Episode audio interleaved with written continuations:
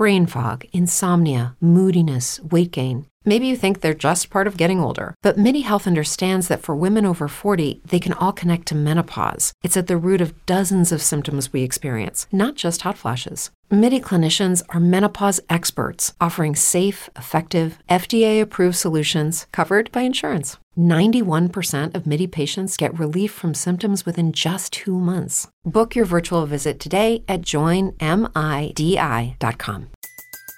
Everybody in your crew identifies as either Big Mac Burger, McNuggets, or McCrispy Sandwich. But you're the filet fish Sandwich all day. That crispy fish, that savory tartar sauce, that melty cheese, that pillowy bun. Yeah, you get it. Every time. And if you love the filet of fish, right now you can catch two of the classics you love for just $6. Limited time only. Price and participation may vary. Cannot be combined with any other offer. Single item at regular price. Ba da ba ba ba. Hey, it's Aaron from the Sif Pop Podcast. If you'd like an ad-free start to the Studio DNA podcast, you can support us at patreon.com slash studio DNA. Thank you. Sif Pop Podcast is recorded in front of a live internet audience.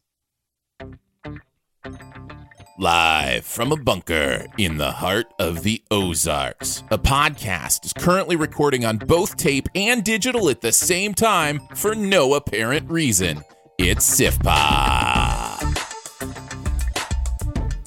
I didn't know we were recording on video at all. Hey, well, you, now you know. Welcome to Sif Pop, streaming live on Spreaker every Friday afternoon or available to download later in your podcast feed. Unless, of course, you're a patron. Patrons get those perks. Patrons get those perks. I'm Aaron Dicer from YourMovieFriend.com. Each week, I'll be joined by a pop culture guru to chat about movies, television, whatever else from the pop culture universe decides to be on our minds. In today's guru, from the Horrible Movie Podcast, it's producer Phil. Thank you, everybody. It's good to be here. Oh no, no! Please, please, please stop. Oh, just let it. you're, just you're too kind. You're too kind. Just soak it in, Phil. soak it in. Uh, great to have you back, man. You've been on many times before. yeah. How like what are some? Do you remember some of the episodes that you've been on? Like movies you've talked about, or Gosh, Aaron, you're so memorable. Um, I was just yeah, I'm just begging for humility here. Uh, let's see. What was the last movie that I did? Um, You've been on what, like three or four times? yeah, I the one one of the favorite my favorite ones that doing with you guys and it was back when Andrew was on was uh, we did the Power Rangers movie. Oh, that was back yes. in March. You mean the Krispy Kreme movie? Yes, I Yeah. should have said that. Uh, so yeah, no, I really enjoyed that episode. Um, but the last time I was on was whatever we did for September first. Okay. Uh, I don't remember what movie was coming out. So a few months ago. Yeah, yeah, yeah. So that was, that was the last time I was on. How have you been since we've spoken to you last? Uh, good. Yeah, Yeah? it's um, Horrible movie podcast going well. Yeah, yeah, it's it's going great. Um, as I said earlier before we were on the air, uh, we love recording in your studio. Um, that's obviously a big change since September. So Yeah, in Um, case you don't know, Horrible Movie Podcast is now part of the Studio DNA podcast network that Yeah. uh, Sif Pop is a founding part of. So, uh, so yeah, it's great to have you guys on the team. Yeah, it's been a lot of fun, and we've really enjoyed getting to know you guys and getting to know the the network. And um, we're obviously not ready to announce anything, but there's some really cool things coming down the pike uh, in 2018. So um, yeah, we're just privileged to be a part of it.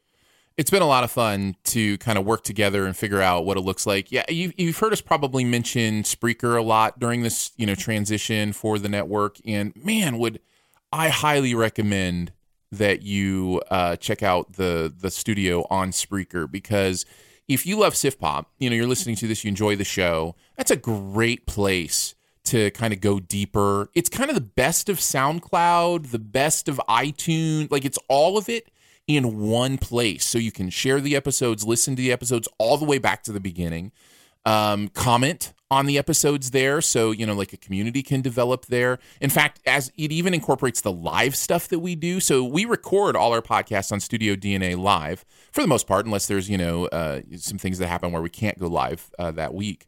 But for the most part, it's live. And so even there on Spreaker, it's live and you can comment while it's live. And we figured out a way to make that still the episode that, you know, so it's it's kind of really fun uh, to kind of have all that together in one place. So we'd love for you to join us. It's just Spreaker.com slash Studio DNA, which is the podcast network name. So Yeah, you can check that out. And I know this isn't new to you guys. You guys have been doing this for a long time with uh, back when you guys were on Mixlr and all that. But Mm-hmm. uh, we have really enjoyed having live chat with our episodes since September as well. Um, I, I think the live chat ability, the ability to get instant feedback from the people who are listening to our show is Yeah. something we've never enjoyed before. So um, we're just we're just really uh, happy that we're able to to hear from our fans and people that are are tuning in. Some of you guys as fans that have followed Studio DNA have also come over to to listen to us as well Mm-hmm. and are uh, giving us you know that immediate uh, kickback as well. So we've been really um, really pleased. So thanks for having us. Oh, abs- absolutely, man! It's it is our pleasure, our privilege to uh, to have uh, merged together. So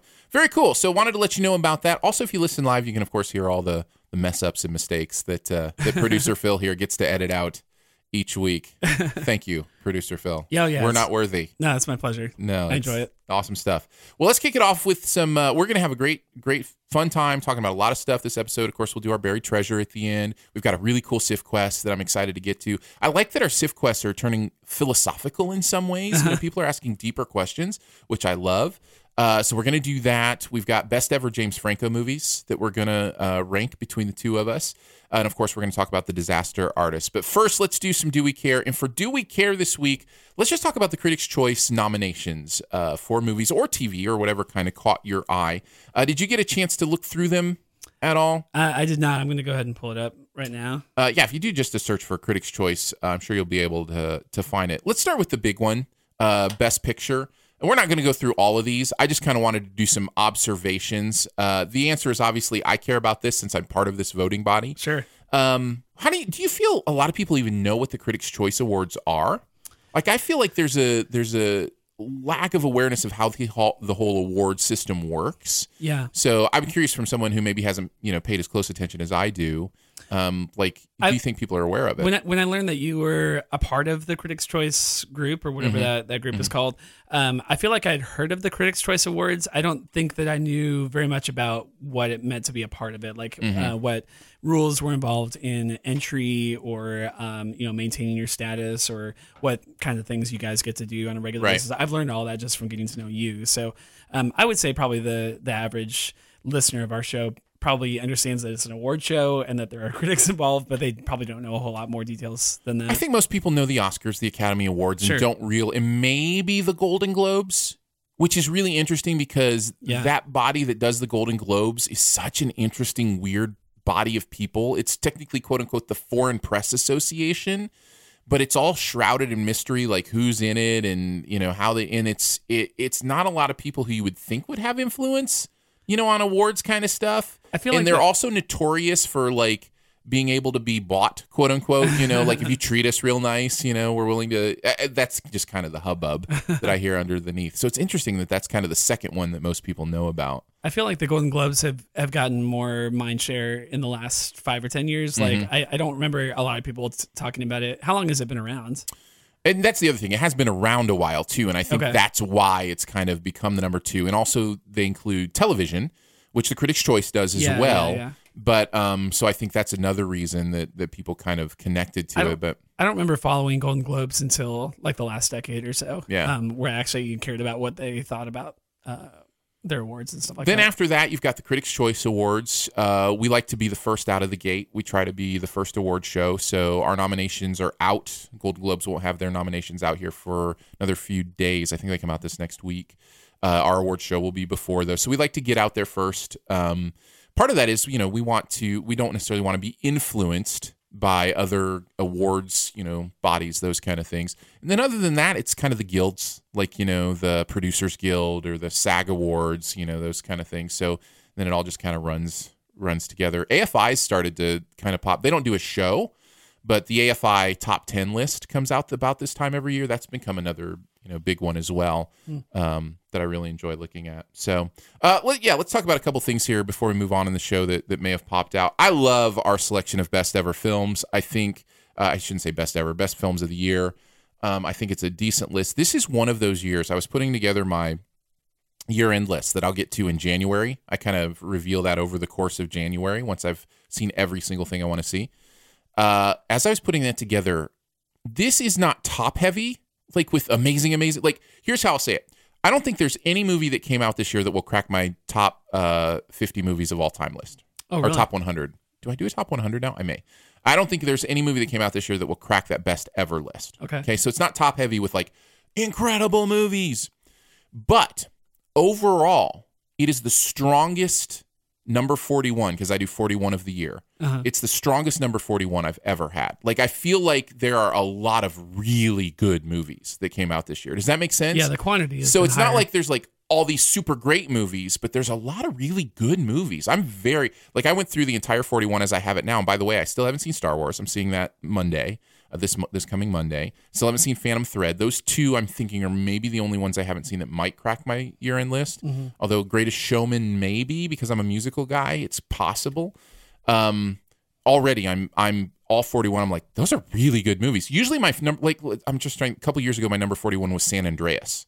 Okay, that's not a really good movie. that's kind of a fun movie if you you know drop your guard and, and have a good time with it. But this year, like I feel like you know it's really strong, one to 41. So In, your top 50 of all time, do you have other Star Wars movies? Yes. In that list? Okay. yeah, I do. I have uh, the original Star Wars in that list as well as Empire Strikes Back. Okay. So in fact, I think they're right close to each other in uh, in my top list of all time. So So it would have to be better than uh, Star Wars Episode 7 to make it into top 50. correct. Yes. Yeah, and I really enjoyed Episode Seven. So Yeah. I hope it is, man. I hope it just blows everyone away. Yeah, me too. Uh, I, so I like these. I probably my main complaint is Coco's not in there. I, I really feel like Coco is one of the top ten movies of the year. Yeah. Um, it, it's it's so well reviewed. It's so well loved. I think it's just one of those. It's like, yeah, Pixar made a great movie. Uh, that's what they do, you know. And so it doesn't get the same attention. Does Pixar usually make the list for Best Picture? No, Okay. no, they usually don't. Um, uh, like Up was one that made a lot of lists. Uh, and then of course, uh, Toy Story three made Right. a lot of lists. Right. But um, but no. Other than that, uh, Inside Out made AFI's list, I think. So and may have gotten some nominations. You- you but think- no, I think it's just it's just their expectations are so high that they just meet them, and so it doesn't feel like anything special when they when they do meet them. So it's not being slighted for animated necessarily. It's oh no, it's nominated for animated, and it, it will probably win animated. I, I mean, it's not like um, it doesn't lose points for Best Picture just because it's an animated movie. well, I think it does with a lot of people. okay. I think I think that's why you don't see many animated, and that's why animated has its own category because for whatever Yeah. comedy is the same way, right? That's why Yeah. it's amazing. Like the Big Sick is on this list. That's pretty much a straight up comedy. I mean, there's obviously drama in it, but um, but I'm I'm really pleased to see the Big Sick on there. Get Out. I'm pleased to see Get Out getting the attention uh, that it's getting, and then the rest are kind of the typicals like Lady Bird's on there, uh, Shape of Water, The Post, Dunkirk, um, Darkest Hour. I think these are the movies that you're you know you're going to be hearing a lot about during award season. There's a couple movies on there I've never heard of. Uh, one of them is Three Billboards Outside Ebbing, Missouri. Yeah, yeah. That's that's one of my least favorite. That's. That's probably what I would replace uh, Coco Okay. uh, on that list. I'd also probably put um, uh, 2040 Blade Runner 2049 on that list and Yeah, replace yeah. something. But Three Billboards for me, uh, it's it's very problematic. I get what people love. Uh, Martin McDonagh, who who did uh, In Bruges, which I really loved, he has this incredible wit, and it's very sharp and dark. And and the problem with that is if you don't put a story around it that has some a little bit of light to it, a little bit of redemption somewhere, or something to feel good about, I just I don't enjoy it. In some in some of the characters, there there are no characters to go. Oh, I'm rooting for that character, and that that's rough for me. And if you do start rooting for them, then it becomes even more problematic because of some of the things they do. Then it's like. I don't know. I don't. So it's hard for me to interact in the story in a positive way. So Three Billboards wasn't as great for me. Uh, having said that, it's a really well done movie, so I get why people you know are enjoying it. But but yeah, that's that's that one.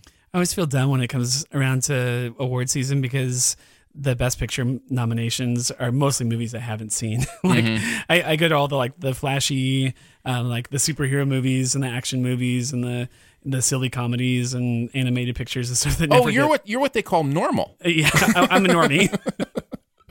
no, and that's and that's a, what uh, award season gets uh, hit a lot for. It takes a lot of flack for that. You know, Yeah. people not, uh, you know, not. It's it's not very mainstream in a lot of ways, and that's okay. And I think it's okay because in some ways you want awards to highlight movies that maybe you wouldn't have seen otherwise that are are worth it. And Well, there- some of these movies that are amazing wouldn't exist if there weren't awards to highlight Oh, them yeah. and to make back their Well, money. I could tell you, I probably wouldn't have never seen Get Out except Mm-hmm. for your recommendation and every other critic's re- recommendation on the Yeah. planet. I like. I really want to see that movie now, but only because of the critic. So you still haven't seen it? No, that's probably the next movie I'm going to see. I, I can't wait to see it, but I don't know that it would have even been on my radar except for critics. So. Yeah, Uh, like for me, like best picture of the year is like a movie like Spider-Man: Homecoming, or you know what I mean? Hey, I don't blame you. I, I, I, for me, I feel like one of the things that I try to do is to keep that populist mainstream because it's a part of me too. So, for instance, when I do my top 41 of the year, uh, you're going to see every single Marvel movie on there. They just hit it out of the park this year. Thor, yeah. you know, Spider Man, which I mean, technically is a you know combo with Sony or whatever, but um, and Guardians 2, like Yeah. all of those are going to be pretty high on my list because I love those movies. So sue me. They're fun. They're great. Like there's nothing wrong with that. And I feel the same way about Pixar too. You know, those movies are always going to be high up on my list because they're fun. They're great. They're, you know, there's, I'm not afraid of populism, you know, uh, populist thinking or popular thinking. So, you know, Star Wars, if I love it, it's going to be high on my list. You know, something doesn't get points for being artsy, you know? In fact, many times it turns me off when I feel like something's trying to be a little too artsy. I like Sure. The Beguiled is one this year uh, that you probably don't even know about, but it's like Nicole Kidman and and some people are saying, you know, oh, it's so beautiful and it's and I'm just like, yeah, but it's a boring movie to watch. like I get exactly what's going like there's nothing inter- like I can go, oh, look at the tone, look at the beauty, that's fine. But if you don't also have something where I'm like, I like watching this movie, then that's you know that means something to me. So I do try to keep my brain on that level because at the end of the day, that's what it's about. It's about enjoying the experience, not necessarily breaking it down into ones and zeros and categories and what makes it you know objectively a good movie. It's all subjective, and I want to keep it subjective. I think that's part of the fun, you know. Yeah. Uh, looking down the list, there's not a lot more to hit. I will say uh, I was surprised and pleased to see Jessica Chastain nominated for Best Actress for Molly's Game. Uh, I didn't think she would get that nomination, um, but that's great. Uh, best Supporting, um, or where's Best? I missed Best Actor. Uh, best Actor. Um, James Franco for the Disaster Artist. I know we're talking about him. that today. So, and I was I was actually surprised to see that. I mean, it's a great performance, Yeah. but I I didn't know that it would get that kind of attention um, in there. Uh, Gary Oldman is obvious. Tom Hanks is obvious. Really was hoping to see Andy Serkis in this category. Um, was pushing for that for his portrayal of Caesar. I really think we need to break that down. That whatever disconnect we have, where it's like, why can't he win an award for a performance where what he's doing is more difficult in so many ways than what these people are, you know, doing Sure. without that. So, um, so I, I really was hoping that that he would find, and also um, uh, McAvoy from Split. I was really disappointed. Yeah, why isn't he on there? incredible performance. Like it's a, that's a better performance than James Franco's performance. Oh yeah, for Right? sure. Absolutely. I, Yeah, I, I just- James Franco won't won't win that category. What what's what's your prediction for that category? Gary Oldman. Okay. unless something really changes, unless he's the next one on the list of awful people that we keep getting from Hollywood, uh, I, I yeah, it, it's an incredible performance. So I, I, I- can't see anybody beating him unless well, and I haven't seen the Daniel Day Lewis performance, which is always uh, you know an option because he's Right. every time out he's incredible. So we'll see. Other than that, I don't know that there's really a ton to talk about unless you see something that's I, and just- I don't want to spend the whole show on it. So we kind of spent last show talking about my nominations. So I, you know, I feel like we'd be repeating a lot if we spent a lot of time on it. But I did want to kind of get it out there. Yeah, like, like I said, I don't see a lot of these movies, but I am absolutely shocked that James McAvoy is not on Best Actor. I like his. I believed every second of every scene that he was acting Of in every movie. personality. Yeah, yeah. You know, th- I mean, I mean, it's, it's enough for someone to maybe. I mean, someone will get Best Actor for playing, you know, eight roles in eight movies or whatever, and the eighth movie is just phenomenal or whatever. But he was playing like eight or nine roles in one movie, Yeah. and all of them were completely um, perfect. So yeah, I, I'm just I'm kind of shocked that that wasn't more people, more critics' choice didn't nominate him. absolutely. Uh, Baby Driver got its nomination in editing, which I thought it would get. Uh, Coco got its nomination for song "Remember Me." Uh, I hope that that wins. Um, I think did Coco got three nominations. I can't remember what the third was. Uh, animated film, uh, song, and then it may have been it may have been score. What is it? No, it couldn't have been score. Uh, I also like that when we do action and comedy movies, we try to make them actual action and comedy movies. Um, so for best comedy, Big Sick, Disaster Artist, Girls Trip, um, I Tonya, those are all actual comedies. Um, so Did you I ever like look at, at the numbers of like how many awards they're nominated for? yeah, um, It looks like uh, Shape of Water is nominated for 14. and that's because Shape of Water is is nominated in every acting category, and it's also nominated in the technical categories. I think that that most nominated movie is misleading sometimes. It doesn't because you know, for instance, you know, you see, okay, Shape of Water got 14 nominations. I guess it's going to win Best Picture. It doesn't work like that because it's only that it did uh, well enough in all the different categories to get nominated, but that doesn't mean it's the actual best movie. Um, which I I think if I'm reading the tea leaves right, I think is going to be either Dunkirk or Lady Bird. I think one of those two might be. Lady Bird is interesting because it has 100% on Rotten Tomatoes still. oh, really? Not a single critic has said they don't like it. yeah, that's crazy. So that that tells me something. So I, this is a really interesting year for Best Picture. Oh, I'm yeah. telling you, this Yeah. this is like there's no runaway even close. I mean, I'm looking at this. I think six of those could win yeah. legitimately, and wouldn't surprise me. It's pretty So, amazing. Yeah, number of nominations. Shape of Water has 14, and then the next one down is eight. So Yeah. they, they have like six more than even the second place. And again, that's because visual effects. You know, a lot of great movies Yeah. aren't going to necessarily get, but Shape of Water does because of the creature work right, right. in it. So it gets visual effects. You know, there, there are four. There, there are four that ha- that share eight nominations. It's Lady Bird, The Post, Call Me by Your Name, and Dunkirk. and any of those could win. Yeah, Any of those could win. I'm leaning. I'm leaning as far as who I think is going to win to Dunkirk right now. Oh, really? I that's that's how I'm leaning. There's just something about Nolan. He's got he's got that respect from critics, Yeah. and so I, I wouldn't be surprised. But man, do people love Lady Bird? I'm not giving away what my vote's going to be yet. but uh, and, and there's some proximity um, with with Lady Bird, right? Like people literally just watched it, and so well, there's proximity with most of these. oh, are they pretty late? Dun- Um, the Big summer. Sick came out earlier. Um, Dunkirk Get Out. summer, right? Get the Big Sick, Get Out, and Dunkirk are the only three that didn't just come out. Yeah, So that's award season. You know, that's that's what happens. yeah, There you go. Cool. Uh, if you have any opinions on the award nominations, by the way, the awards happen uh, January 11th. I will be there um, and be live tweeting from the awards that will be airing on the CW um, that night. I think they start at 6 Pacific time. So, however, that. So it airs live. Yeah, yeah, Wow, airs okay. live on uh, January 11th, and I will do my voting on January 9th, is when they send out the ballot. They So. must do some kind of delay thing, like if someone like drops a swear. Or something yeah, I like think that. it's on a little bit of a delay. Um, that definitely happens Yeah, a lot. yeah, The first I heard it happen was Sandra Bullock. really. She won. she won an award in. I can't remember. I I can't. I, I don't want to butcher it, but it was hilarious. But it may have been when she won Best Actress in an Action Movie, and she talked about how her whole career she wanted to be an action star. And anyways, it was funny stuff. Uh, and then um, uh, who's the guy that that does all the the comedies these days? He he basically did a stand up comedy routine when when he went out there. Um, I can see his I can see his face. His name is just slipping my brain. did like a forty year old virgin and um, Steve Carell. no no no it's not an actor. It's the the producer. Oh, the producer. Yeah, uh, Apatow, Judd Apatow. Okay.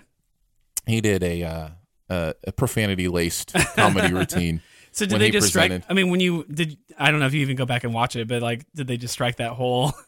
I didn't go back and watch it. I don't know. I, I'm assuming. Yeah, I'm assuming it just gets muted a lot. Yeah. and then in post production they tighten it up and and do whatever and bleep it. But uh, the this will be my fifth, I think, awards Cool. that I've gone to, Cool. And uh, I- in the I previous four years I've been on camera three times. Really? So uh, three of the awards. I was So- going to ask that. I was going to actually say jokingly, like, "Oh, I guess I'll see you on," but you actually could be on screen. Oh, I, I people were emailing me the first year because I was walking back to my seat right when the camera. Yeah. And I mean, I was just like, I walked like right in front of the That's camera that cool. first I- year. I will so have to check it out. My wife and I. So yeah, that that was fun. I, so. I know. I always enjoy hearing your uh, when you get back from the trip, your stories about the celebrities that you got to Yeah. shake hands with and talk to and stuff. That's really awesome. Denzel Washington has such soft hands. it's amazing. Uh, all right, let's move on uh, to the next section of uh, Sif Pop, which uh, I think we're going to review The Disaster Artist. Los Angeles, everybody want to be star. You have to be the best and never give up. When I get up on stage in front of people, all I can think about is what if they laugh at me? You, man, you're fearless. I want to feel that too. I don't care. I'll do it. You and me, we both have this dream. Yeah, I guess we do. That we'll be famous. We'll show them. Watch out, here we come. To be or not to be. It's not going to happen for you. Not in a million years. But after that, this town, Greg, they don't want me. Wish we could just make our own movie. That great idea. James Franco transforms the tragicomic true story of aspiring filmmaker and infamous Hollywood outsider Tommy Wiseau, an artist whose passion was as sincere as his methods were questionable, into a celebration of friendship, artistic expression, and dreams pursued against insurmountable odds. It's based on Greg Sestero's best selling tell all about the making of the cult classic disaster piece called The Room, or as some people call it, the greatest bad movie ever made. Uh, and so let's talk a little bit about the disaster artist, Phil. Uh, we like to start off with a very simple did you like it, love it, it was okay, dislike it, or hated it? Um, I'm gonna go with li- I liked it. I think liked it's where I land. Very squarely in the middle of liked it. Not even approaching loved it, not approaching it was it was just right there in the middle of liked it. Yeah. Seems like a very clear liked it for me. And I'll kind of telegraph my review a little bit. Just let's with- get into with- it. No, okay. just go for it. Um, this is a movie that. So I was talking to my wife about this morning. She's like, "So how was the movie?" And I told her and kind of went into some details about it. And she's like, "So what's your overall kind of thinking about it?" And I was like, "I'm glad I watched it. Like I had a, a very good experience. It's a movie that I was glad to have seen, that I will probably never see again. And it's not because I dislike the movie. And and oftentimes I will say I didn't want to. I don't want to watch a movie again because it was a horrible experience. It was a good experience, but it, the movie is so much like a documentary to me. It's not a documentary. It's I mean it is acted out plot filled film um, based on a true story. But it's it's very biopic Yeah. in that way. It's it's a lot of information. it, it reminded me of like um even though I would see these movies maybe again just because it's been so much time um I've never rewatched like Ed Wood or Man on the Moon or anything like that Right. because once you get that information it's like okay I already know that information so I don't need to know it again Yeah, there's not an experience I'm craving to have again after a movie like this. Yeah, yeah. You know, and the the only thing, uh, I mean, the only way it would maybe be that for somebody is if they were a hardcore fan of The Room Sure, or something sure. like that, where they're now they're watching both The Room and The Disaster Artist as these pieces of of the puzzle kind of thing. No, I think I think that's fair. Um, I think there are things to really love about it. Oh, I yeah. think Franco's performance, as we've already kind of mentioned in the, uh, you know, talking about the nominations, is phenomenal. Yeah, like it's fantastic. incredible when you see that stuff at the end, the side by sides. yeah I, I He- mean, he really- you he can tell he became Tommy Wiseau. He And- really did. Th- there's no way that he didn't see that movie at least 40 times like he he embodied Forty thousand. yeah, he embodied that pers- that persona of Tommy Wiseau, and, and it's a big persona, big shoes to fill, uh, so perfectly. Like, and it, and I had seen, I, I had the benefit of seeing the room. Well, I, I don't know that anyone's ever said those words before, but I, I had the I had the benefit of seeing the seeing. pleasure. what I mean is, uh, I saw it just the night before seeing uh, the Disaster Oh, Artist. so you just saw it for yeah, the first time. I literally had, I had never even heard of the room until a few months ago. And I I'll- think most people are like that. It's Yeah. I, it's a cult classic for a reason. I don't think Oh, there's yeah. a ton of people that have seen it. In fact, um, I, I've and I told you before we started recording, but I've been reading the Disaster Artist a little bit, just kind of skimming through it, just partly in prep for the show. But I think I'm going to read the whole book. Um, And that's written by Greg Sestero, by Greg, yeah, who was there the whole time with Tommy and kind Yeah. of doing this thing. and really, and I'm not sure how much the movie it, this is understood in the movie, but like he was with Tommy for five years before they even started filming the movie. So like they they actually go back quite a ways even before the first take. But um, he uh, in the book w- is talking about how um, it is. Um, a movie that didn't really get any kind of following or grounding. Not not in the big big time. Like where now there's like public screenings of this movie. Like you can go see it Mm-hmm. In theaters. yeah. Uh, until like 2008, 2009. And so like if you have heard of the movie be, like before 2008, 2009, you're a part of a very small number of people. And so um, Very small number. Of yeah, yeah, yeah. And so, um, and then I just heard about it a few months ago, mo- mostly because this movie was coming out with James Franco, and then uh, finally watched it on. I watched The Room on um, Thursday night, and then I watched The Disaster Artist Friday night last night. Uh, and watching those two movies within a 24 hour, I, I highly recommend doing that. Like if you if you haven't seen The Room at all or haven't seen it in a while, go see The Room. Kind of get that into your recent memory banks, and then go watch The Disaster Artist right after that. I have a lot of cautions with this movie, and one of them is the caution of if you're not aware of the source material, I I feel like it must be a surreal experience to watch the disaster Yes. artist. Like I feel like you would have to be th- thinking this is a fiction. You know what I mean? Like uh, so I I don't know that that makes it a better or worse experience. I just feel like the caution is there to go you may want to watch the room first just so you have some foundation and you don't feel like uh, like uh, like because I imagine you'd feel like oh they're playing this up. Oh they're exaggerating this.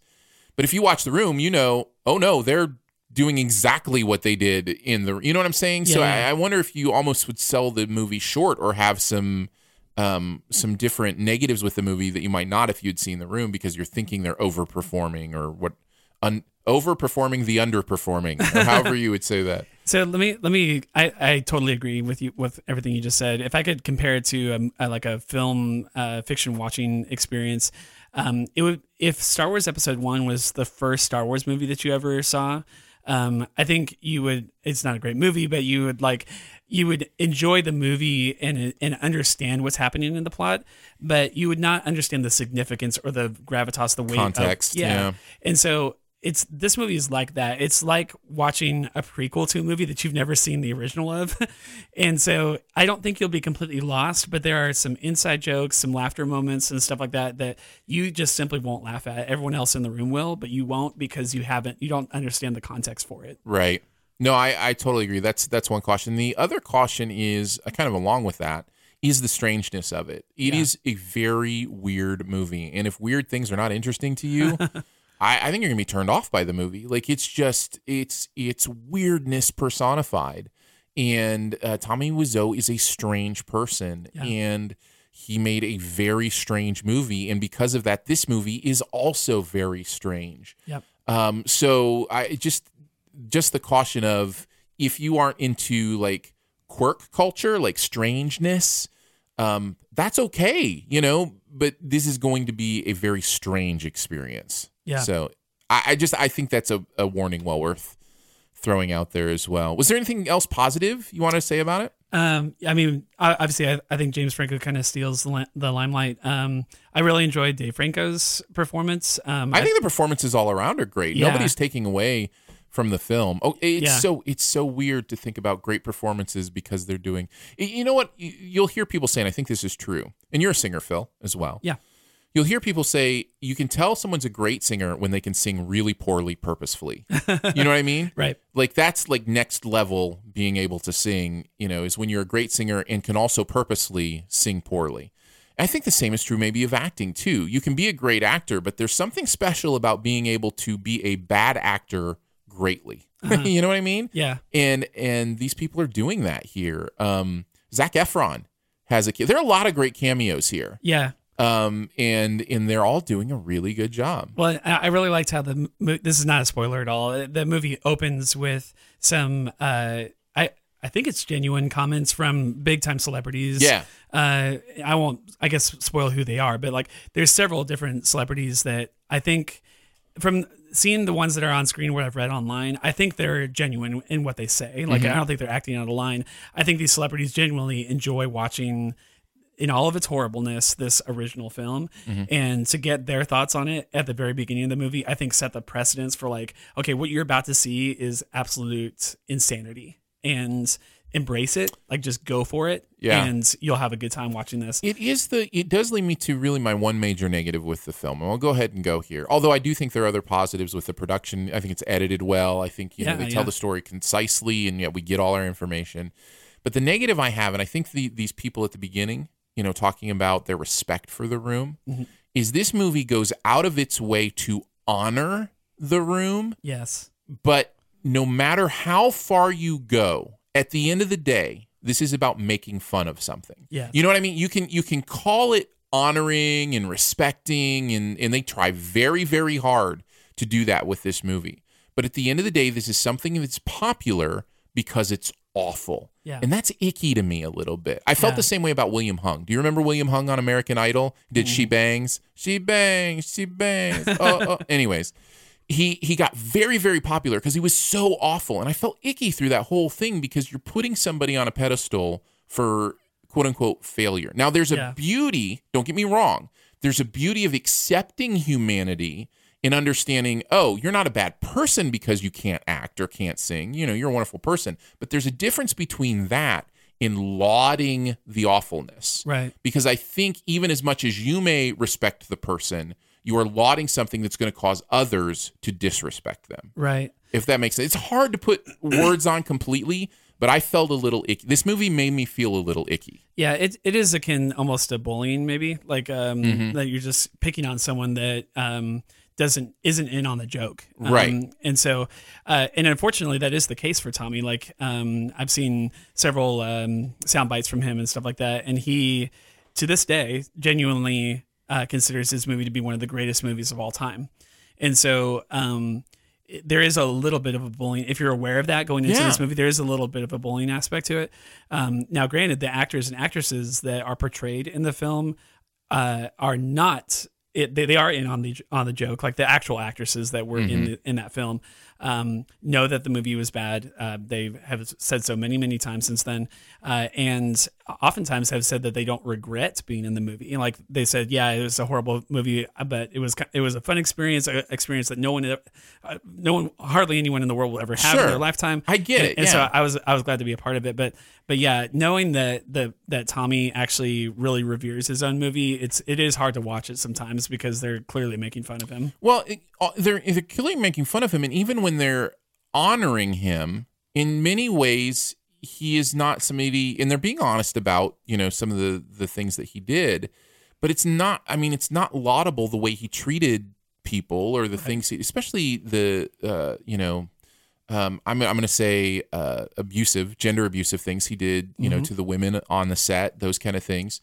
Uh, it's just one of those things where it all just gets a little bit icky and muddy to me. And in fact, I, the themes I like of uh, pursuing your artistic vision, even when it may not make sense to a lot of people, that's beautiful. I there's something really beautiful about somebody who makes something that they love, even if nobody else loves it. Right. That's fine. But um, actually, for my buried treasure, I have an example that is that theme that's a lot less icky.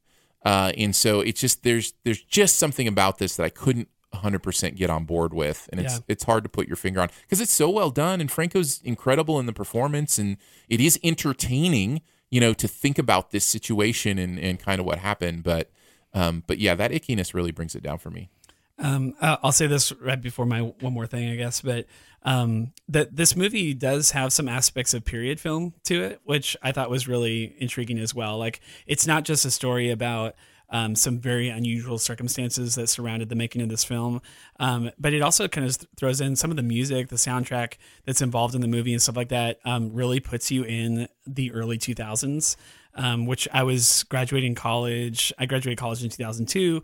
This they were filming this movie in 2002, 2003, and so there's a lot of that. Um, like they did a, a really good job of putting you back in 2002, 2003, which is now 15 years removed from us. It's interesting, right? Because Yeah. I don't think of the 2000s as having any Yeah. kind of distinct fashion or what we've talked about this. I think on on one of the podcasts I do. I can't remember which one. But you're right. When you actually go back and see, you know, 2005 in in pictures or whatever. I'm like, oh yeah, I guess we I guess there is a fashion sense in haircuts and Yeah, it's interesting how time continues and people you know change. So There was a comment about uh, frosted tips. At one point, I was just like, I remember frosted I tips. have frosted tips. Absolutely, absolutely. So Um, yeah, my my one more thing is um, I would mention uh, the sense of humor. I you know it is it is, the humor is funny. It's well done, even beyond just kind of the making fun that we're talking about. Uh, there's a real good sense of timing and in the non movie scenes.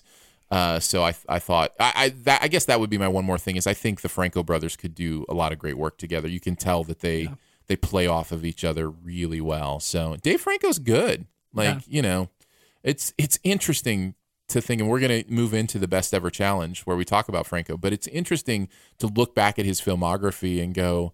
Was there really ever any sign that he was, you know, going to be a, an award-nominated actor?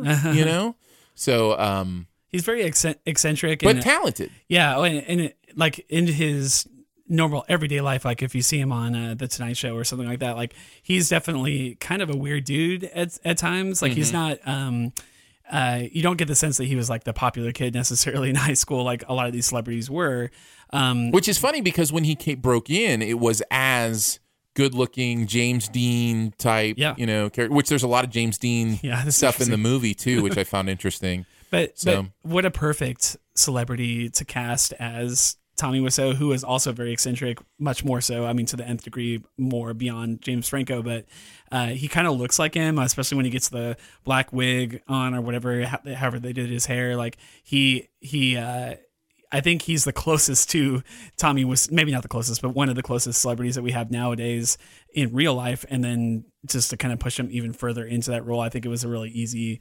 I mean, the the to play the role was very difficult, but um, other people would have had a more difficult time at getting into that role. As No, I think that's did. I think that's a good point. Um, his his quirkiness allows him to connect to that character Yeah. in some ways, but honestly, we don't know a lot about. We still don't know a lot about No. Tommy Wiseau. Don't know how old he is. Don't know where he's from. Don't know where all his money came from. yeah. Um, Yeah, the the this is not a spoiler because I won't say what it is, but at the movie, it there's text on the screen that says we still don't know this, this, or this, and and it's just like okay, well, I mean, I learned a lot about Mm-hmm. which the is movie, but kind of there's some scary sometimes. You He's know, a usually when people are a mystery, it's for a reason. Yeah. So he's an enigma for sure, and it, it's one of those things where like, will we ever know? You know, like maybe after his death or something. I don't know. Um, it's it's really we'll figure bizarre. out eventually figure out who Tommy Wiseau is and how many licks it takes to get to the center of a Tootsie Yeah. Roll Tootsie Pop, and we'll know those things, and we'll all be happy in I heaven. think the ladder's been solved. I think it's three.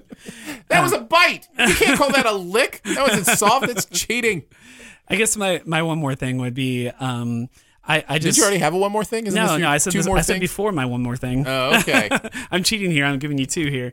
Um, no, I would say my um, I, really enjoyed. The, this is not a spoiler. There is a childlike nature to Tommy Wiseau that I think is near perfectly um, addressed in this film. Like there is, um, he's an adult. In fact, he's an adult of an age that we don't even know, but he acts like a child. He he almost feels like okay. So um, I work in a high school where. Uh, my room, my office is right next to the special education room, and I love those kids. I love seeing them with their smiles. They're they're so happy, or they it's it's a um, a range of emotions. They're either super happy or super afraid, or uh, super uh, confused or curious. Like everything's to the nth degree, right?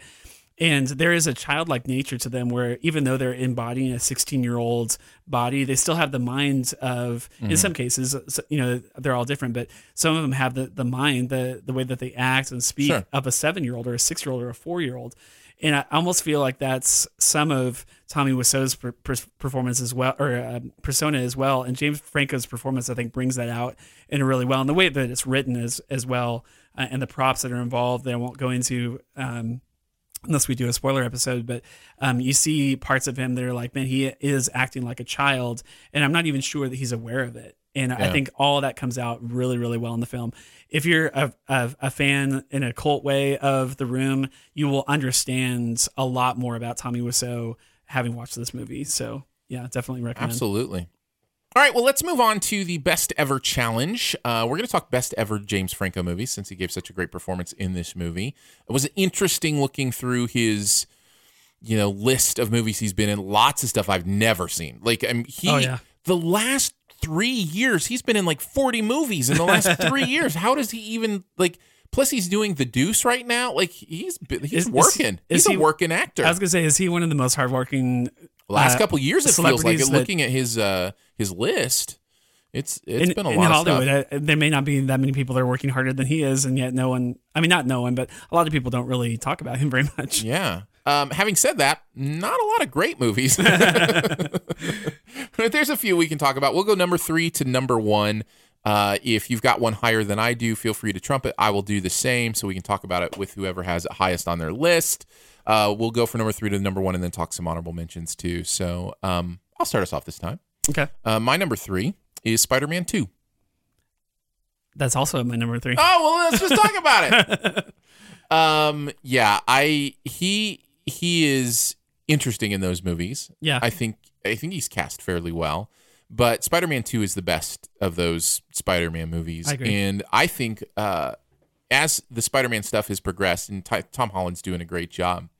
But I think people forget how good Spider-Man Two is. That's a really good film. Yeah, So I've recently gone back and, and rewatched those. Um, in fact, I think I rewatched them last year just as they were making uh, announcements about Spider-Man Home- Homecoming coming out and being a part of Marvel and all that.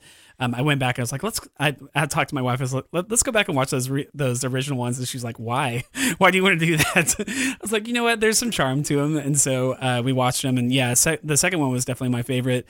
Um, the third one was rough uh, in some spots. Um, yeah, and the first one I think is is good, but they were still trying to figure out this new medium of Exactly. superhero movies. Like it was kind of the first of its kind. yeah. in, in a lot of ways. X Men had happened. yeah, Um. So there there have been a couple, but um, it's it's definitely it has some edges that you can see that are, definitely rough. Um, but yeah, the second one I, I felt like kind of took everything that was wrong, not everything maybe, but most of the things that were wrong from the first movie and polished them up a little bit. Added, uh, you know, uh, you know, now you've got two villains, and I think there was more going on with the characters and backstory and all that. So um, no, I really like James Franco's performance. I know.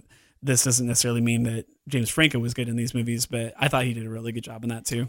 Yeah, I think once you got to three, people, you know, make fun of the dance scene and, you know, those kind of things. And I guess that stuff didn't bother me. I mean, it's Raimi, right? Like, it- Yeah. you know, he's, we talk about quirky characters, Oh, yeah. you know? Um, you know, somebody else we could have talked about that maybe could have played Tommy Wiseau is like Johnny Depp, you know, there's Yeah. just some actors that have that quirkiness built into them. Um, but but yeah, but Spider-Man 2 is the best of them, and I, I really love a lot of what's going on there. Uh, my number two, and this might be either your number two or number one, we'll see, is uh, Rise of the Planet of the Apes. So yeah, it's a Trump. All right, we'll me. wait. We'll wait for that then. Uh, what is your number two? Um, I asked you if this was a cheat before we started recording. your number two is a cheat. so okay, here, here's the thing: is um, you mentioned he's done all these movies. His IMDb is like 60 or Yeah. 70 movies long. Of those 60 or 70, I've only seen like seven of them. Okay. so like I, doing the top three is kind of easy for me because there's only six total or seven Sure. total.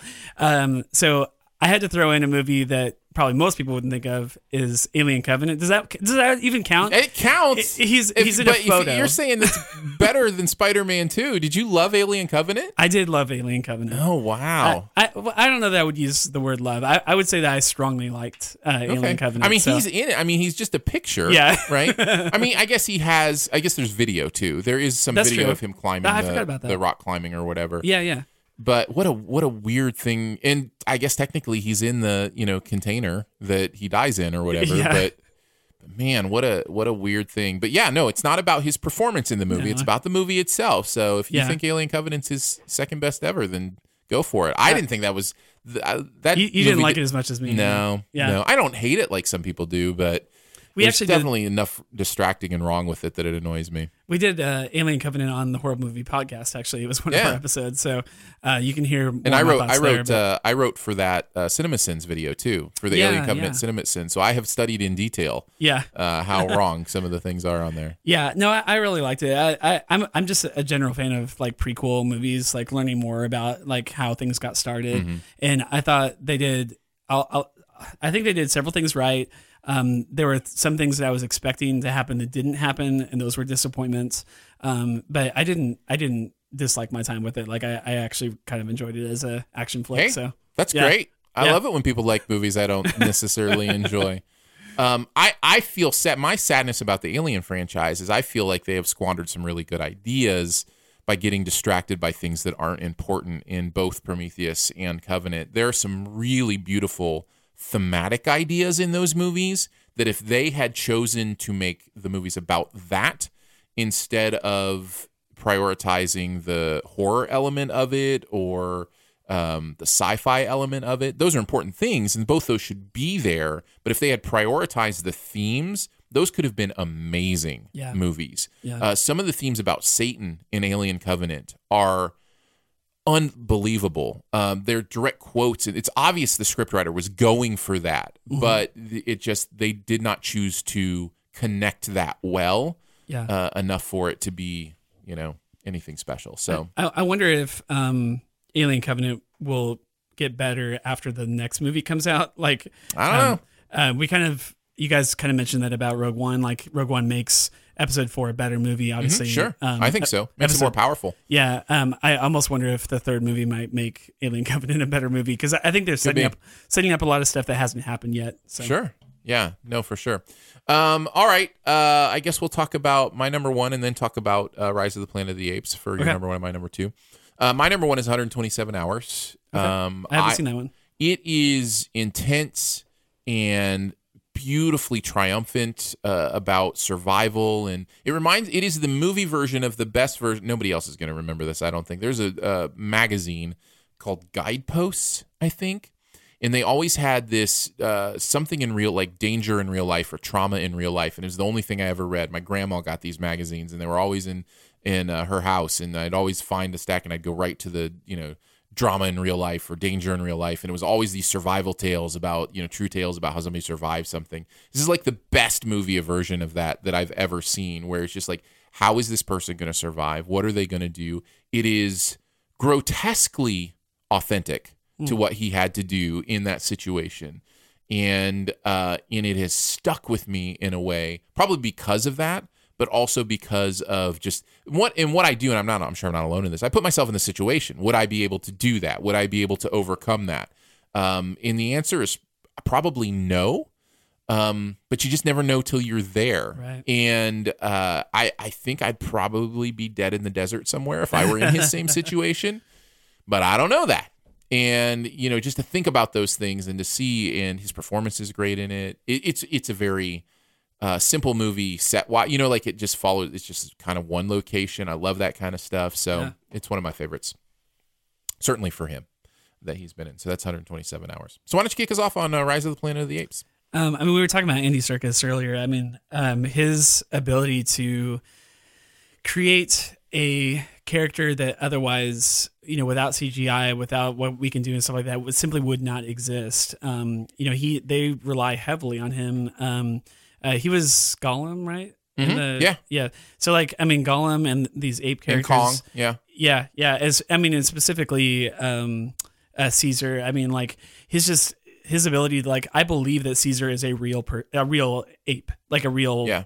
animal. an apeson yeah, and I believe that Gollum really did exist. Like, you know, these are real people. Um, and I don't know that I've felt that from anyone else. Like, I mean, there there have certainly been other CGI only characters um, that haven't been done well, and uh, I know that I'm watching a movie as I'm watching them, but I almost feel like as I'm watching the new Apes films, and I've not seen the, the new one that just came out, the, the War it's of the really Planet- great yeah, I can't wait to see that one. Um, but uh, as I'm watching these movies, I feel like they are 100% real. Like there's, it's not like a CGI with mixed in with with um, you know live action. It, it's all live action to me, and it's all because of of what he can do. Um, that said about the performance, but the plots and the uh, themes of the movies, what they have to say about real life and about um, uh, str- struggle for power and um, you know leadership and all the things that embodied those movies. Th- these movies should not be as good as they are. like, the, Yeah. And I, I- keep trying to get my wife to watch them, and she's like, "Really, Planet of the Apes?" I'm like, "You, you got to set all of your." Well- your assumptions aside and watch these movies. They're phenomenal. That was the thing about this movie specifically that that Franco was, you know, the most in. Yeah. Uh, is that I, the expectations were non-existent? Like it was just like, oh, really? We're making because you had just come from the horrible remake that you know Marky Mark did. uh, was that Tim Burton? Right? Tim Burton did that remake, I don't- I don't know. but Marky Mark starred in it. I could be wrong about that. But anyways, that wasn't very good. And you're just like, really? Do we need to revisit this again? And then you go into it, and it's like, oh wow, they care about this. Yeah. They made this feel real to me. They Yeah. made this feel like it's great when you you can take what is essentially a wonderful concept that somebody has butchered or you know done poorly and redeem it. They redeemed the concept because they mm. took it seriously, they took it legitimately, and they said, okay, here's how this would actually play out. And I love that, you know. And there, it, it made me start thinking about other high concept movies that were butchered. That you're like, oh, can somebody redeem that concept? The most recent example is Downsizing, which most people haven't seen because it doesn't come out incredible conceptually. I love the first half hour that, like really love the first half hour of that movie as it sets up the concept. And then Alexander Payne just butchers it, as far as I'm concerned. Like he just he, he makes a movie I don't care about, and he doesn't. He, it's because he's he does not prioritize the authenticity of the concept to tell the story that it needs to tell. He prioritizes whatever he found important about that story, and it just wasn't something I found important about that story. Does that make sense? Yeah. And so I love when it when those things can be redeemed, and that's what happened in this situation. Is like, oh, they totally redeemed the concept of apes growing intelligent and what that would look like and how that would develop. So Yeah. They, they do an excellent job of making you care about these characters that at first you're not sure if they're the villains or the heroes. And um, as you get to know, you know, it, obviously there's both in, in both the human Right, um, the aspect. there's, yeah. there's villains and heroes, and then the apes have villains and heroes. But um, the heroes are abundantly likable. Um, Mm-hmm. uh, Caesar is a great husband, father. You know, like it, they do lots of uh, ha- set up scenes that really make you care about these characters, which I was really surprised at, to be honest. Um, but have really enjoyed in those films, so I can't wait to watch the third, the third one. Um, well, there you go. Those are our top three. Any honorable mentions you wanted that you had that you wanted to mention? I just have a couple. You know, I I, I didn't want to like mention other Spider-Man movies or other apes movies. Yeah, or sure, whatever. no, yeah. So I, I the only other one I would say is the Disaster Artist. I I, I thought he his performance. We've already talked about it, so I Sure, won't say yeah, anymore, yeah, yeah. But his, his performance is just incredible. It's a good movie. Uh, recently, he was in a comedy with Bryan Cranston called "Why Him." Um, I think that's underrated. Um, it is really funny, and he gives a good performance in it. So I thought I'd mention that. He's also in Milk, which is the um, Sean Penn uh, Oh, thing about uh, Harvey Milk, um, which is great, well done movie. Um, of the comedies he's done with like Rogan and the Crew and all those guys, Yeah, I I, don't seen any of generally, I don't generally like those very much. Um, I get it's just a sense of humor that doesn't connect with me. Mm-hmm. So, but of those, Pineapple Express I think is the the most well done. I've heard lots of Um, good comments about that. one. Yeah, it's because it exists on an action movie level too. Okay. That it shows a little talent beyond just being goofy and making jokes with your friends kind of thing. Yeah. Which again, I'm not saying isn't entertaining to a lot of people. It just doesn't connect to me. Uh, their their style of humor n- doesn't necessarily connect to me. And the other one I would mention, with all the cautions in the world, is Spring Breakers Okay. what a weird and strange and uh, fascinating movie.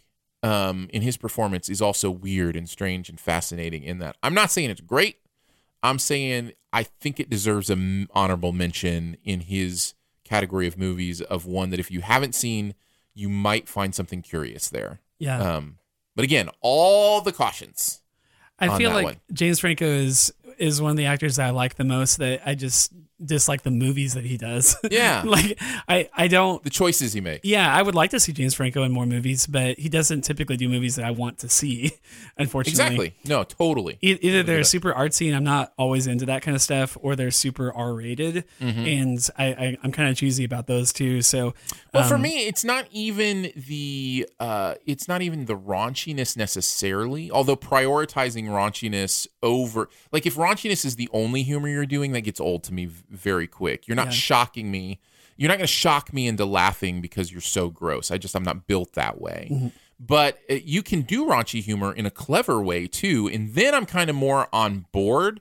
Not because it's raunchy, but because it's clever, and I find that actually funny. But I'm not even talking about the raunchiness with uh, a lot of their comedies, that kind of thing. It's more the goofballness that doesn't necessarily connect to me uh, in a serious way. Now, the raunchiness is part of that, you know, um, au revoir, so to speak, that they have, but um, but it's it, it's more the whole thing that just doesn't doesn't quite land with me. Seth MacFarlane's the same way most of the time, Sure. which has been why it's so strange that I've I've loved the Orville. I'm really enjoying that um, because it's I mean it, it's not about that. It's a little more authentic, feels a little more Huh. put together. But anyhow, so yeah, so I, those are the only ones that other ones that I would mention. Before we head on to the rest of the show, uh, just a reminder that this podcast, as well as many others, are supported by you as a fan. Now, you may have heard an ad at the beginning of the podcast, you may hear one at the end. Uh, that is to help support what goes on here in the podcast network. But if you want to support it directly, you can get the ad-free versions of Studio DNA podcasts by supporting at Patreon. It's patreon.com slash studio DNA. Uh, you will get the ad-free versions as well as any bonus content that's posted for people like the patron pre-shows that the podcasts have here on the network. For instance, on this patron pre-show, I reviewed Lady Bird, uh, which I didn't have a chance to do necessarily in the podcast proper. So if you want to check that out and get the ad-free versions, it starts at three bucks a month. Just go to patreon.com slash studio DNA. Thank you so much for your support, whether it be through Patreon or by listening to the ads that you hear in these podcasts. Uh, it really helps us out to be able to do what we do. All right, let's do the SIF quest. This one comes to us from Alice from Melbourne, Australia. Cool. So uh, thank you, Alice, for getting in touch. She emailed feedback at siftpop.com with this Sift quest. Uh, if you'd like to send us on a Sift quest, you can do the same. Hey guys, as people who love to watch, talk about, and breathe movies, you ever breathed a movie, Phil? That's how I got asthma. I I tried it once and it didn't work. Star well. Wars. uh, as people who watch, talk about, and breathe movies, do you ever have times when you start to question your ability to judge or analyze them correctly? If so, how do you deal with getting yourself back on track? I recently had a problem with Justice League where, despite its flaws, I came out having a good time only to be confronted with an ocean of hate for it online. I'm interested to hear your thoughts. Uh, love listening every week and sending best wishes from Melbourne, Australia, Alice. What do you think about that? How do you think, like, do you feel like you get influenced by the response around you and start to think, oh, maybe I'm wrong? Yeah, and t- just to be clear, I, I don't see a lot of movies, so I, I may answer this question a little bit. That's true. differently than No, that's fair. I'd, yeah. I'd love to hear your answer as somebody who sees fewer movies. Uh, I mean, I, I'm probably maybe more like Alice, where I see maybe 12 or 13 movies a year, um, whereas you're well over 100, maybe approaching 200. I don't I'm well, no, I'm right about 150, which is where I usually end about the. yeah, the so I, I'm 10% of what you see, but um, yeah, I mean, there's uh, what we just talked about, Alien Covenant. I, I, there's always movies that I think are going to appeal to certain types of people that are not going to be widely uh, agreed upon. You know, the, Mm-hmm. the critics worldwide uh, generally didn't like Alien Covenant, but I enjoyed it. Yeah, that's a Um, great example. You just you just gave one. Yeah. yeah, and I, I don't know that I'm affected. Like, um, I mean, you like what you like. I I think when you hear a lot of vitriol about a movie that you really enjoyed, it definitely makes you rethink. But if you're actually changing your opinion on it, I, I wonder. I, w- I would second guess as to how much you actually enjoyed it to begin with.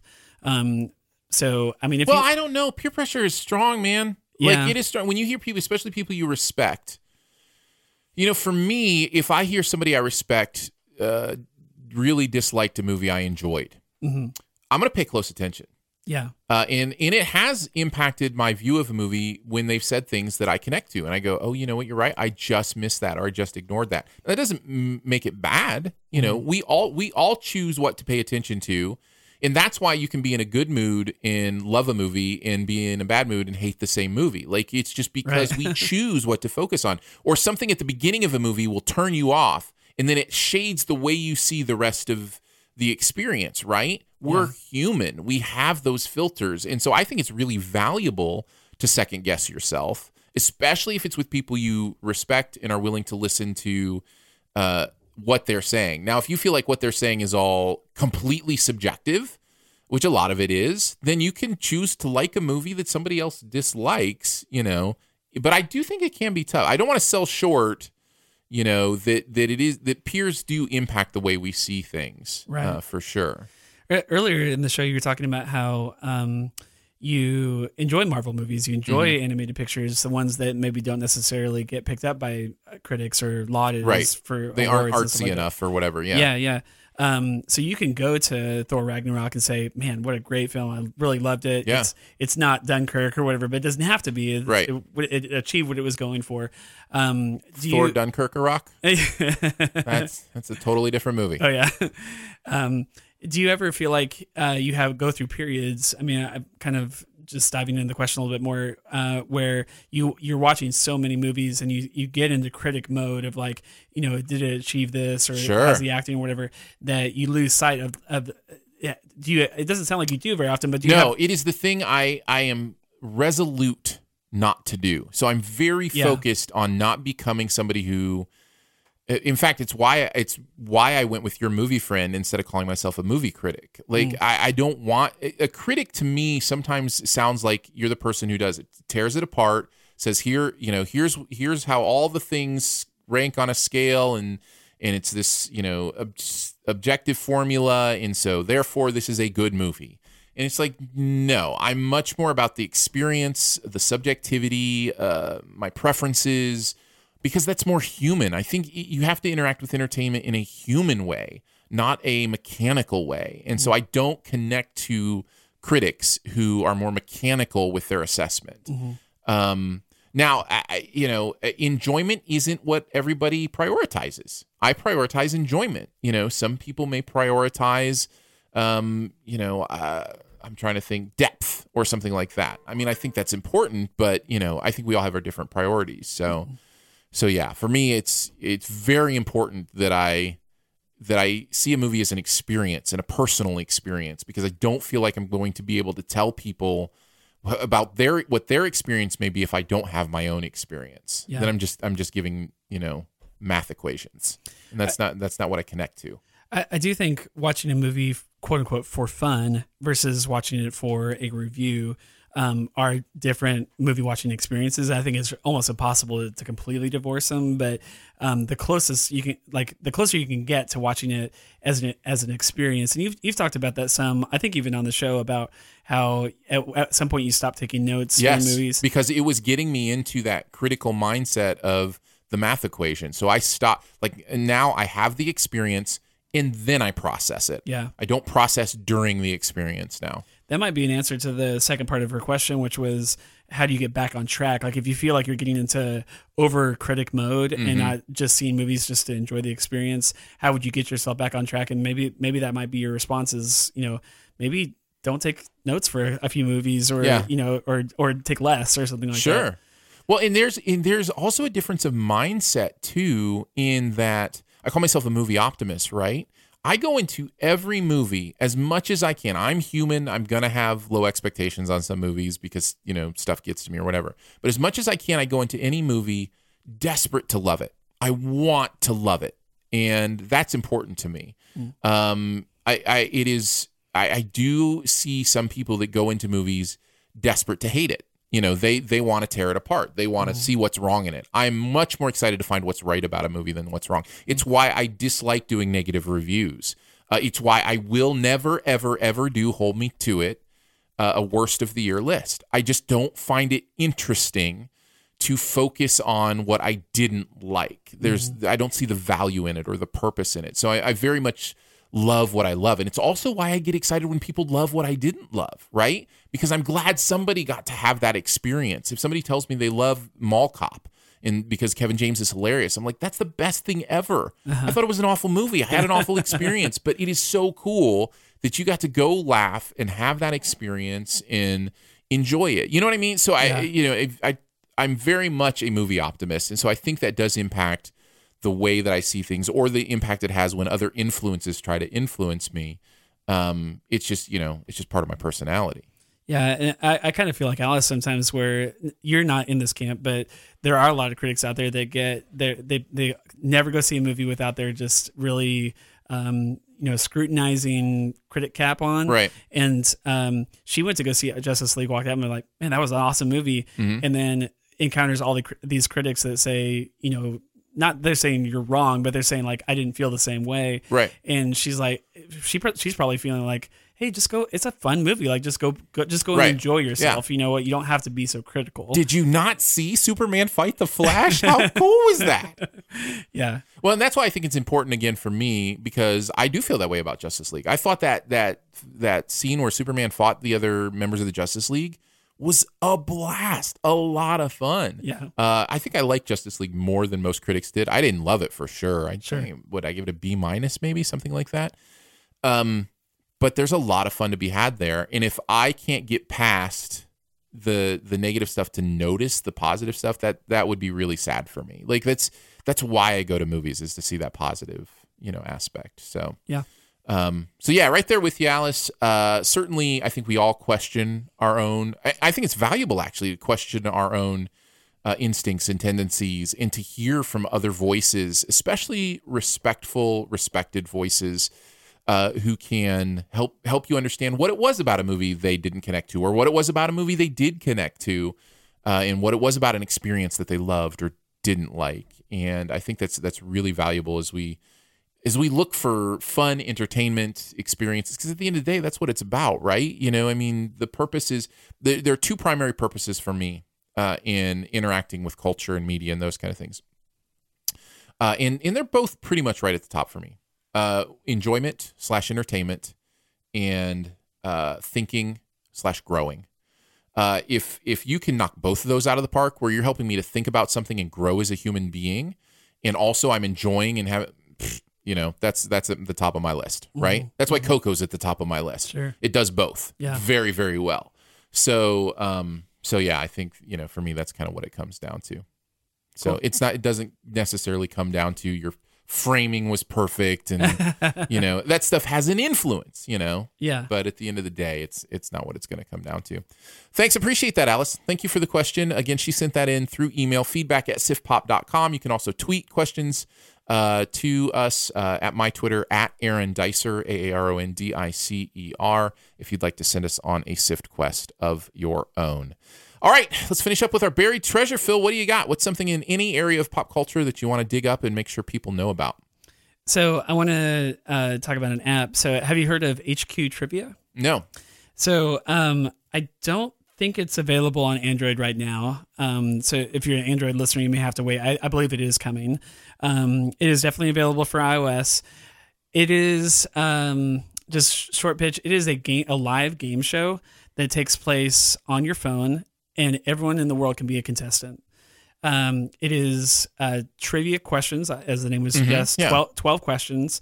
And once once you get one question wrong, you're out. So I'll give the example of the, I've only played this once. How I've many people play with you? Uh, so the one game that I played this week, it's every it's every weekday at I think eight central, and then uh, also at two central, and then on the weekends I think it's just eight central, eight p.m. Okay. And uh, you have to get in at that time. Like if you're in at like eight oh two, you missed it. Sure. Uh, and uh, so it's not even just that it pairs you up with a group of people. It's like, no, this is the time we're playing. Yes. So that we can maximize the number of people playing. it is truly live. Like it is a Right. it is a live action person on screen. Um, just you know, Oh, interesting. talk- Okay, yeah. talking live, uh, and, and he's he's interacting with the, the people you know Huh. in the room and stuff like that.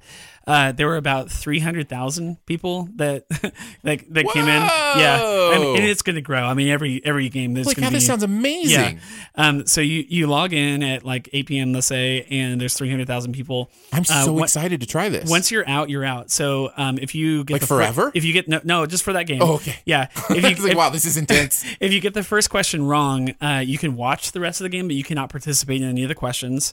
Um, and so you'll see that, and they show you live like how many people are left. Percentages Yeah. and how many are left. And so, like- well, tell us about your game. How did it go? So I, I only made it to the fourth question, and I got that one wrong. Great, but how many people were left at the fourth question? I love this. This sounds Uh, Yeah, really fascinating. um, probably I would think I think probably about think? half. Are they told? No, they say they, they say You just don't remember. Yeah, I don't remember the number. Um, but yeah, they they uh, they tell you it's like a 100 and whatever thousand left. But yeah, it's about half of half of people left at that question. I just I didn't know the answer. Um, what was it? What failed you, Phil? Uh, I don't remember what the question was. Oh, we're so different. It would haunt me. No, yeah. I mean, I didn't know half of the questions. I mean, I, could continue watching after that. Yeah. I, I didn't know. I did know like question five and question six, but I didn't know like question seven, eight, whatever. They get really, really hard at the end. These are hard, hard questions. Well, because you got to think people are googling this stuff too. Like, Well, how did so they? You only have ten seconds to answer. So if you can Google Well, in you ten can seconds, Google in 10 seconds. Yeah. So I, I mean, I didn't Google anything. I was just going off the dome. But Yeah. um, it takes like three or four seconds just to even read the question. So you you only have about five seconds to really come up with a, an answer once you understand what the yeah, question. that do- I mean that does that does make it a little more difficult to Google something. yeah, and the, get it the timing time, the timing doesn't start when they finish reading the question. The timing starts as they're reading But the I bet. I bet people have figured out how to Google stuff well, quickly. I bet people are doing crowdsourcing. Like ten people in the room are all looking at the phone or iPad. at the Oh, same yeah, time. yeah, there you go. Yeah, I'm, I'm sure there were ways around it, but um, here's the thing: is that the winner, uh, winners. I mean, I, I'm sure there's always more than one winner um, that gets all 12 right. Share a real, real cash prize. They're, giving, Oh. they're giving away real money.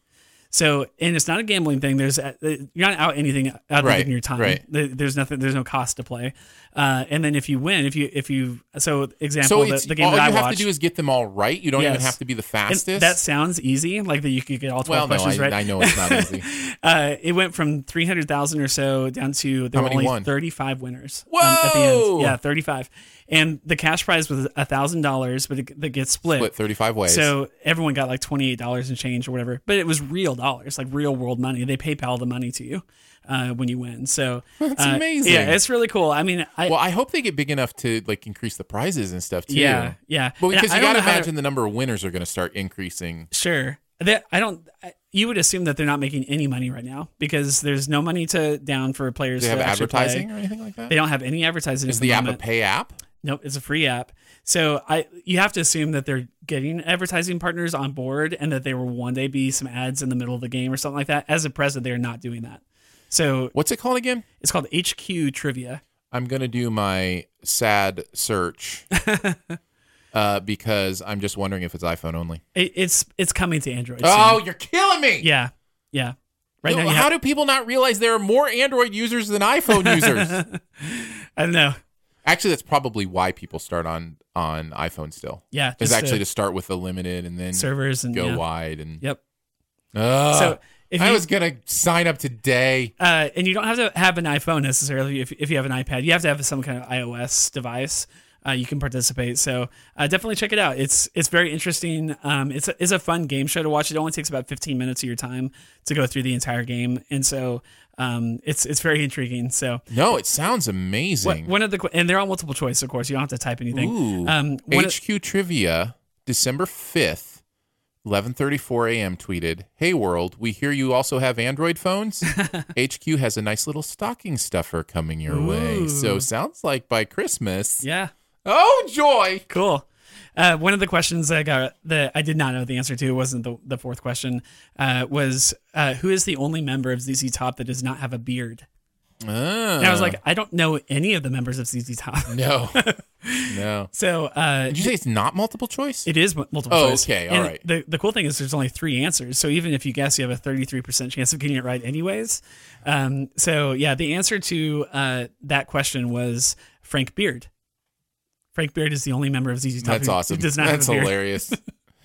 uh, yeah, this this is interesting. I just pulled up an article on it. There, it's definitely hot right now, and they are experiencing, starting to experience some troubles because of how hot they're they're getting, and so they do have some things they're going to need to fix. Um, There was so- some some lag even in the yeah, show says no one wants to make it all the way to the end only to split a thousand dollar pot ten thousand ways. So you know, as the so yeah, I think there are some things they're gonna want to they're gonna want to fix because if you've got this big of an audience, you can monetize it somehow, right? Sure. They have to be able to. So that's cool. Yeah. It's been a long time since I've been this excited about somebody's buried treasure. that sounds like something right up my alley. Yeah, I can't wait for it to come to Android and you get in on it. My Buried Treasure, uh, as mentioned earlier, is a better version of the themes in The Disaster Artist, I think. It also came out this year. It's called Brigsby Bear, and it's Kyle Mooney, who you may know from Saturday Night Live. And it tells the story of, you know what? I don't know that I want to give any of this story away because it's really, even the setup for what's happening here it was captivating to me. And if you don't know anything about it, I think just, you know, rent it or whatever and just watch it. And it's, but suffice to say, deals with the same themes of artistic creation, even when it may not be perfect, and pursuing your art, even when there's issues with it. Um, and it's, a, I think, a beautiful film. And I really am starting to love Kyle Mooney. I've enjoyed everything I've seen him in. He has his own unique style of acting and performance. And if you watched him on Saturday Night Live, you kind of get what I'm going for. Uh, and I'm really enjoying his stuff. So it's called Brigsby Bear. Cool. And uh, you know, I I just watched it, you know, in award season preparation and and really enjoyed it. So even considered a best uh, comedy actor nomination for Kyle Mooney. Uh, It- for it's available now for rent. Like you can I believe so. Yeah. I think you can you can find it around on iTunes or or different platforms um, that you might be able to check it out on. So Cool. Well, there you go. We did it, Phil. we did it. We did a podcast. Podcasting has happened. Thanks so much for joining us today for Sift Pop. It is part of the Studio DNA Podcast Network. If you want to find out more about other live and later shows on the network, uh, follow us at Spreaker. That's where everything is at now. It's Spreaker.com slash Studio DNA. You can listen to all the shows in the archive. Uh, you can comment there. You can get in touch with us there. Everything is at Spreaker. Spreaker.com slash Studio DNA. Uh, or you can search for Sift Pop on Spreaker as well. Uh, you can also use the Spreaker app to do the same thing. So if you want to download the Spreaker app, you should be able to communicate there too. Huge thanks to today's guru, Phil from the Horrible Movie Podcast. Oh, thank you. I had, a, I had a blast, man. That's fun. Yeah, uh, what what can people check you guys out with these days? What's going on? Uh, so yeah, so I, I've uh, actually produced a lot of shows, but one of the shows that I've been producing for a long time is the Horrible Movie Podcast, and uh, we record live on Spreaker as well uh, at the same address that you just gave on Sunday nights. Usually we start about 6.15, 6.30, kind of in that range Central Time. And uh, this Sunday, we're actually talking about The Room. Um, so if you enjoyed uh, this show where we talked about the disaster artist. I'm sure you'll enjoy uh, Sunday. Come and join us live. We'll talk about uh, the disaster movie itself, uh, The Room, on Sunday. So And if you want to listen to that as a podcast, obviously you can subscribe to Horrible Movie Podcast. Yep. Uh, wherever you do your podcasting, just search for Horrible Movie Podcast. They should show up uh, there. So yeah, it's great stuff. Excited to hear your conversation on the best worst movie ever made. Much love and gratitude as well to our Patreon supporters for giving monthly to make this show and others on the network possible. Support starts at three bucks a month. Comes with some pretty fun perks, including ad-free versions of the podcast, as well as bonus content. You can find out more information at patreon.com slash studio DNA. Lots of ways to connect with the podcast. But as mentioned, Spreaker is probably the best p- place to comment on an episode if you have a comment for an episode. Or you can email us, like for a Sift Quest, those kind of things at SIFT pop, or excuse me, at feedback at siftpop.com. And finally, if you're having a good time, your movie loving friends will probably like it too. So let them know about it and that listening is much easier than getting your lines right before the 60th take. Uh, no spoiler chat this week for The Disaster Artist, but we will be back next week for a little movie called The Last Jedi. I've never heard of it. It's like about these wars that happen in the stars. mm-hmm Yeah, something about da, da, da, da, da, da, da, something like that. Okay. There's a little bit of wong, wong, like that kind of stuff. All right. Yeah. I'll be interested. Yep, we'll do that next week. Brain fog, insomnia, moodiness, weight gain. Maybe you think they're just part of getting older, but MIDI Health understands that for women over 40, they can all connect to menopause. It's at the root of dozens of symptoms we experience, not just hot flashes. MIDI clinicians are menopause experts, offering safe, effective, FDA approved solutions covered by insurance. 91% of MIDI patients get relief from symptoms within just two months. Book your virtual visit today at joinmidi.com. Everybody in your crew identifies as either Big Mac Burger, McNuggets, or McCrispy Sandwich.